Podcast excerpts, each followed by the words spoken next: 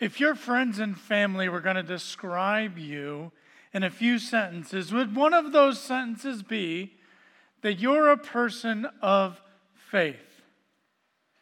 And would they describe the choices that you made and say that you make choices and decisions based on faith? And I'm not talking about a faith that says, yes, I believe in God, or yes, I go to church. I'm saying that you are influenced because of your faith. Or would they say you're a person that plays it safe? No life out on the limb for you. Always having a backup plan. Thinking about the future a little too much, or maybe a lot too much. Maybe they would describe your prayers as safe prayers. God, thank you for this food.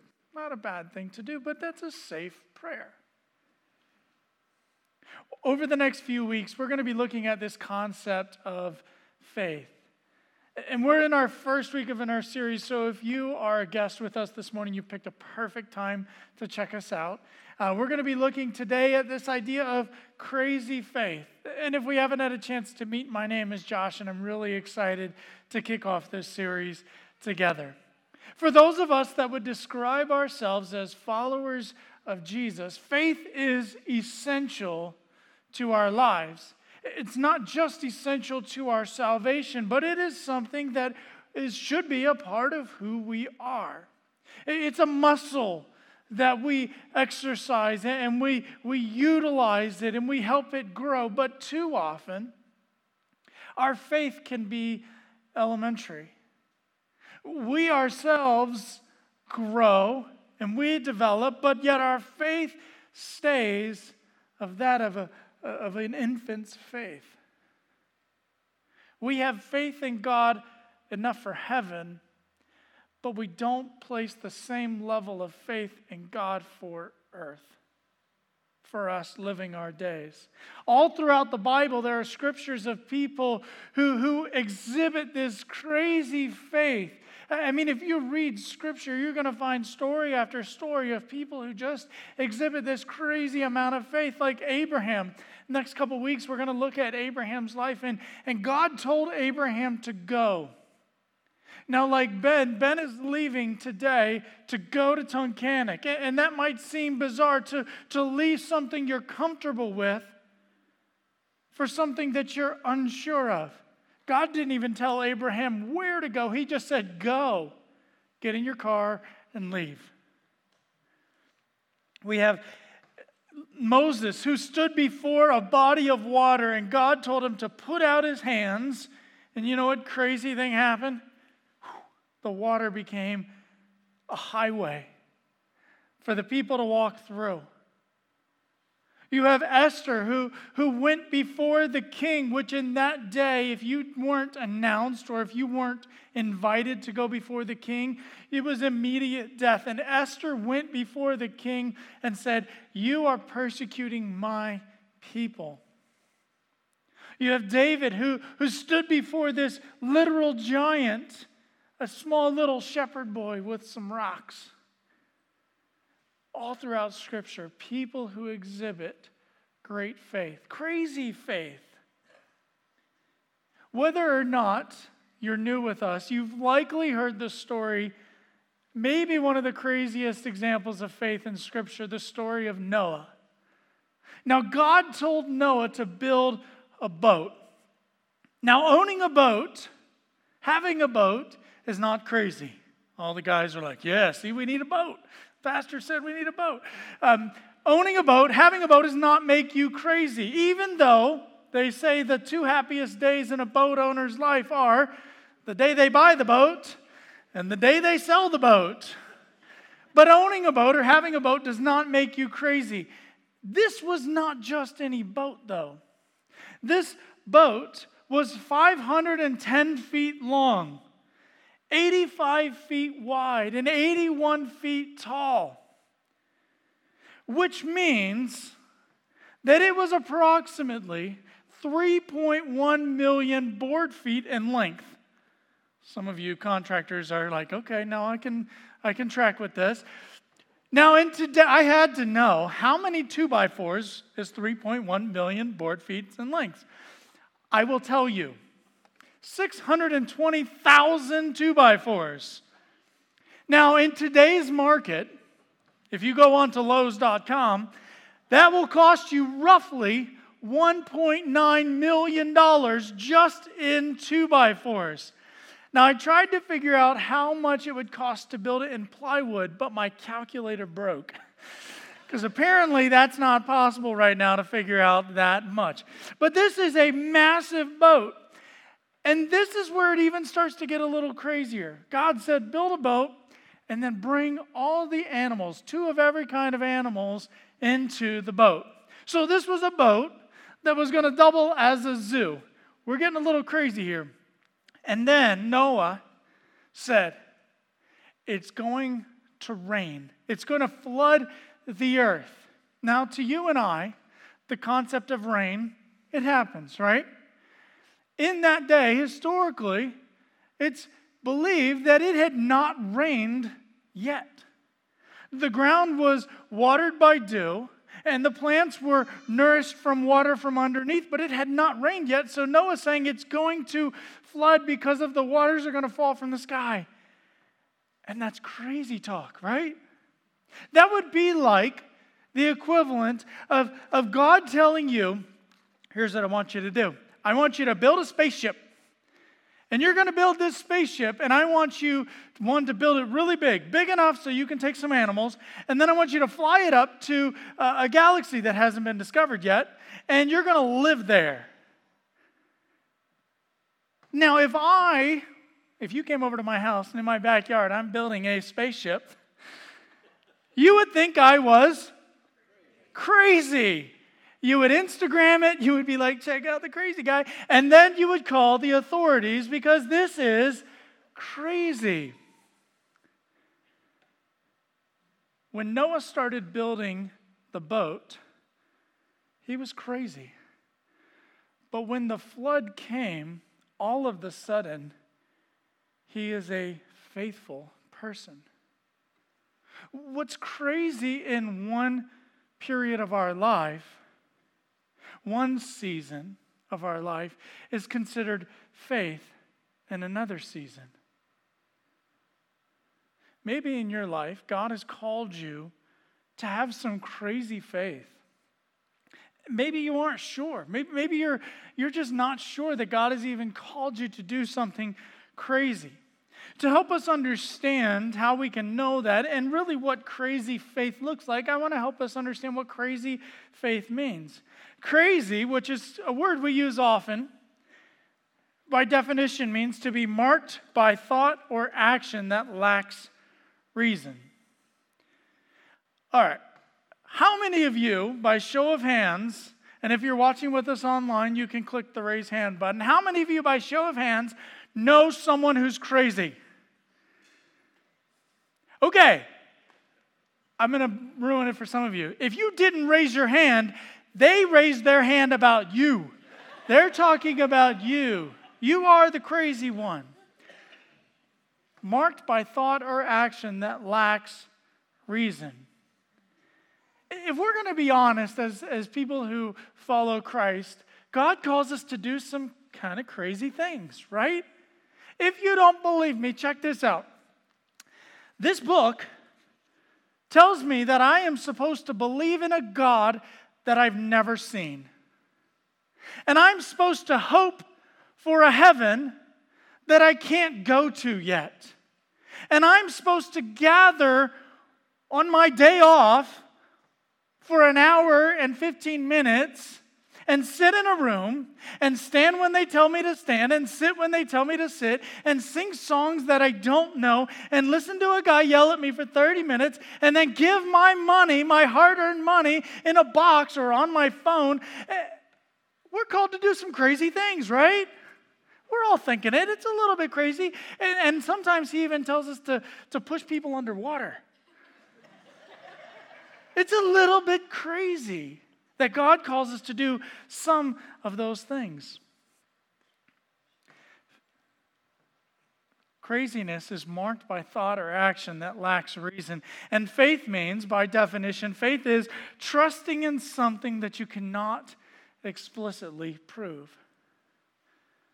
When we have faith in something, we're trusting in something that we cannot explicitly prove. In our Google age or in our internet age, we want to be able to prove everything, right? We have fact checkers for our fact checkers. We want to make sure that everything is true, and I'm just going to ruin it for some of you. Everything you Google, not true. We want to have this knowledge. We want to have these facts, but too often the facts that we want erode the faith that we need. When we look to God, we want all the facts. How many of you have said, you don't have to raise your hands, God, just tell me all that you want me to know. God, just point out to me what to do. In my experience, in my walk with the Lord, often God does one of two things. He either shows me that next step that I need to take, just the next one, or he shows me the mountain that I'm going to summit. He shows me where I'm headed, but then doesn't show me how to get there. That's been my experience with how God directs me. He gives me one step, or he gives me where I'm going. If God gave me every step that I was going to take, it would no longer be faith. It would be obedience. I wouldn't have to trust that that was the right thing that God had for me. Crazy means to be marked by thought or action that lacks reason, and faith is trusting in something that you cannot explicitly prove. So when we smash them together, we get crazy faith, which is a thought or action that seems unreasonable, but trusting fully in what we cannot explicitly prove. Faith is when we're trusting God, when his character and our next step is all we have to go on. God's character is enough that I can take that next step. I want to give us two ideas this morning from Hebrews chapter 11. And if you're unfamiliar with Hebrews chapter 11, it's often known as the hall of faith, which is, if you want to read some stories about guys who had some faith and ladies who had some faith, Hebrews chapter 11, read the rest of this chapter. It's going to tell you all about these faithful men and women. The writer of Hebrews puts it this way in Hebrews chapter 11, verse 1. Faith is the confidence in what we hope for. Faith is the confidence in what we're hoping for. Understand, the enemy's greatest discouragement tactic is to discourage you so much that you no longer have faith. Because when we no longer have hope, we no longer have faith. Situation after situation, when things begin to pour on top of us and things mount, the bills are mounting up, the struggles, the difficulties at school, at work, they're mounting up, and we can't see the light, and we no longer have hope, and what happens? Our faith diminishes. Some of us have stopped hoping for things. You've stopped hoping for that home. You've stopped hoping for that wayward child. You've stopped hoping for financial freedom or for that happy and healthy marriage.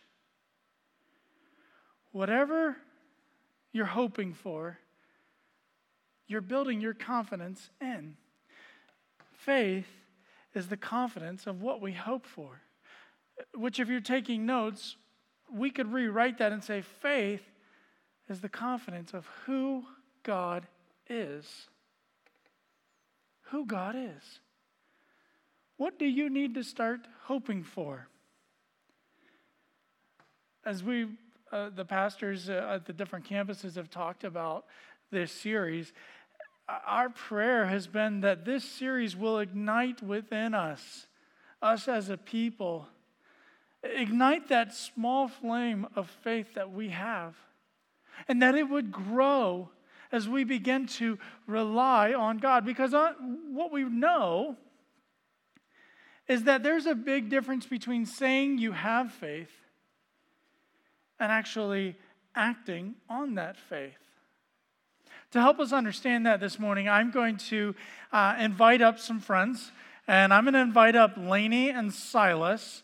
And while they're making their way up this morning, Silas spent the first couple weeks of his life in intensive care, and he was, as Lainey described, seconds away from the doctors calling his death. But praise God, Lainey and Silas are here, so come on up and we can welcome them to the stage. Now, Silas is much more relaxed this time. We did this in the first service, and I told Lainey, I reassured her that if he cries the entire time, it's okay. It's always a danger to bring little kids up onto the stage because you never know what's going to happen, but you can always guarantee they're going to upstage you. So Silas is going to do that this morning. But Silas, what's up? You're doing good. So as some of you know, I have three kids. I have two biological children and one adopted son. And when my biological kids were young, at about 4 months old, I had a special ability with my kids. And so we're going to show you a little bit about what that looks like here. So here's the picture of my kids. On the left is my daughter, Isabel, and the right is my son, Micah. So in case you're not able to see this, I was able to hold my kids in the palm of my hand, and they would stand there all by themselves. So, Lainey, how old is Silas? 4 months. 4 months. This is going to work out perfect because my kids in that picture are 4 months old. This is awesome. This is going to be great. How are you feeling right now? I don't know. Silas doesn't like it either. He doesn't like where we're headed. It's going to be okay, I promise. We'll see how things go here in a second. Does it make you nervous seeing that picture and holding Silas same age? Okay. Well, here's a question, Lainey. Do you believe that I have the ability to hold a 4-month-old child in my hand with one hand? Do you believe I can do it? Yes. Okay. We're doing good. So Lainey has faith that I can do it. She believes that I can do it. Now, here's the question. Will you let me hold Silas in one hand on the stage here? Absolutely not. Absolutely not. Not even no. Absolutely not. See, what we have here is an understanding that there's a difference between faith and acting on that faith. Thank you very much, Lainey.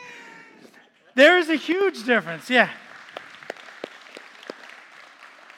There's a formula that you can think about when it comes to faith. Because faith is an intellectual agreement. Lainey intellectually agreed that I could do that. But faith is not just an intellectual agreement. You have to actually act on that. You have to act on that knowledge in order for it to be faith. You have to actually rely on that thing to be true. As believers, we can intellectually believe that God is God. And we can intellectually believe that God will do what he promises, but we will not place our child in that hand. There's a difference between an intellectual understanding and actually doing something. What happens often is God says, "This is what I want you to do." And you're thinking, "This doesn't match up with what I want. So I'm going to choose to do my will over God's will." And you know what happens when we do that? We get our blessings, not God's blessings. Because our plans, our will, our blessings are much inferior to God's. We settle because we don't put our full weight and trust on the promises that God has for us. We settle thinking that this is just okay. It's fine.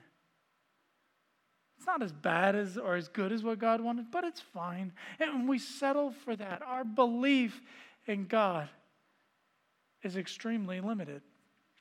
The brother of Jesus, James, he wrote in James chapter 2, and these verses are very, very strong. And so he tells us that in James chapter 2, verse 19, he says, "You say you have faith, for you believe that there is one God. Good for you. Even the demons believe, and they tremble in terror." You believe that God is there? You believe that God exists? You believe that God saved you? Good for you. Even the demons believe, have that level of faith, and they tremble in terror at the thought of God. "How foolish," he continues, "can't you see that faith without good deeds is useless?" Or faith without action is useless. Churches all across the world are full of people who have the same faith level as a demon. You see, demons believe that God can heal. Demons believe that God can raise from the dead. Demons believe that God is the source of salvation. And it says they tremble. All across the world, there are churches that are full of people who have the same faith level as a demon. Faith without action is useless. Faith without actually putting yourself in the palm of God's hand is useless. Because we get it mixed up sometimes in our lives. We think faith is an add-on. Faith is just something that we can do. But if you're taking notes, the second thing that we need to understand is faith is not a foundation. Faith is the foundation. Faith is not an add-on. Faith is what we build everything upon. In Scripture, we see that you can't get saved without faith. Ephesians says, "For by grace you're saved through faith." You can't please God without faith. Later on in Hebrews chapter 11, it says, "Without faith, it's impossible to please God." Jesus told us that we can't pray without faith. When we pray without faith, you know what we're doing? We're wishing. I wish this would happen. When we don't have faith that it's going to happen, we're wishing for it. John told us that we cannot have an abundant life without faith. God wants us to have this abundant and full life that comes from when we have the foundation of our life built on faith. Faith is not just a part of Christianity. Faith is the foundation for Christianity. Without it, none of this means anything. Without faith, none of this means anything. In Hebrews chapter 11, we continue on in this verse. We have faith being the confidence in what we hope for, but it's also the assurance of what we cannot see. Faith is the assurance for, not the insurance in.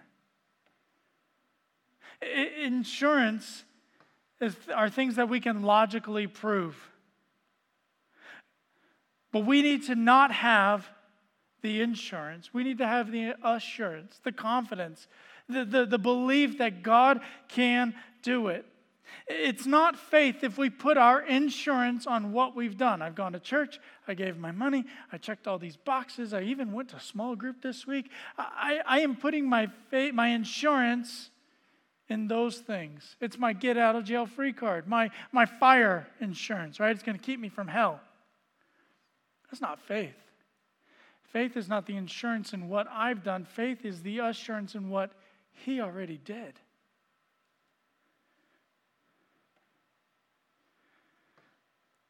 if you were to look at your life,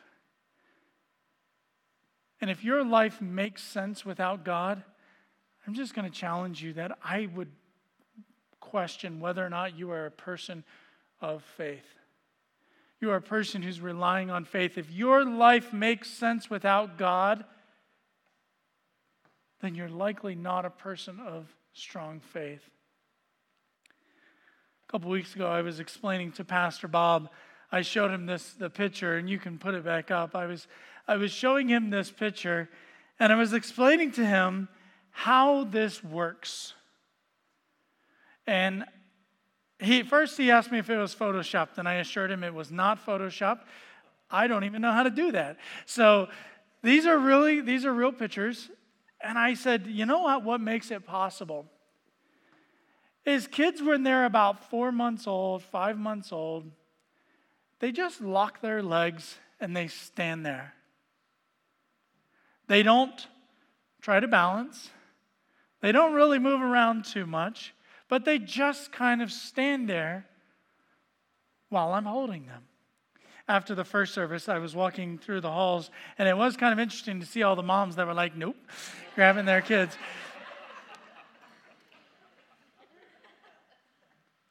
But what happens as the child grows, when they get to be about 7 or 8 months, when I try to hold them, it actually gets a lot harder. You know why? Because they try to balance on their own. They no longer rely 100% on me. Instead, they begin to rely on their own abilities. They begin to rely on their own strength. They begin to rely on the things that they know. And their risk of falling, their risk of continuing to place their faith in me, shrinks dramatically. In our lives, we often try to do things on our own. We try to balance on our own. We don't want to stand there out in the open completely relying on God. Because that's nerve-wracking, right? Grandma's in here kind of freaking out just looking at this picture. It's nerve-wracking to be out there. Imagine being out there relying 100% on somebody else. That's what God wants us to do. He wants us to rely on Him 100% for our salvation. He wants us to rely on Him 100% for how we live our everyday lives. This morning, I would believe in a group this size and with the number of people that are watching online that there are people who find yourself in a situation where maybe at one point you were a person of faith, but for some reason that faith has shrunken. Your faith is not evident anymore because you really haven't placed you haven't worked on it. We said at the beginning that faith is a muscle. And even just walking down the halls, walking to your car, your muscles are working out. But you know what happens when you don't work out a muscle? And I'm talking you're sedimentary completely. You sit and you don't move. You know what happens to your muscles? They die. They atrophy and they die. Faith is a muscle. It's either growing or it's dying. There's not an in-between when it comes to faith. Some of you would say, I just haven't been really relying on God. I would encourage you in the quietness of the next few moments to take those opportunities to maybe for the first time in a long time cry out to God. God, I want to be a person of faith. God, I want to have the faith that you want me to have. Maybe you're here this morning and you would say, I've never actually started this journey. We believe that everyone has a next step. For some of you, your next step is your first step. And you need to say, I need to trust in God for salvation. I need to place my faith in Him to provide me the salvation that I need. Would you pray with me? in these next few moments of quietness, I would encourage you, if you found yourself in either of those situations, to say to God, God, I want to have the faith that you call me to have. God, I want to give those things over to you. God, I want to trust in you. And if you're here and you say, Josh, I've never placed my faith and trust in God for salvation.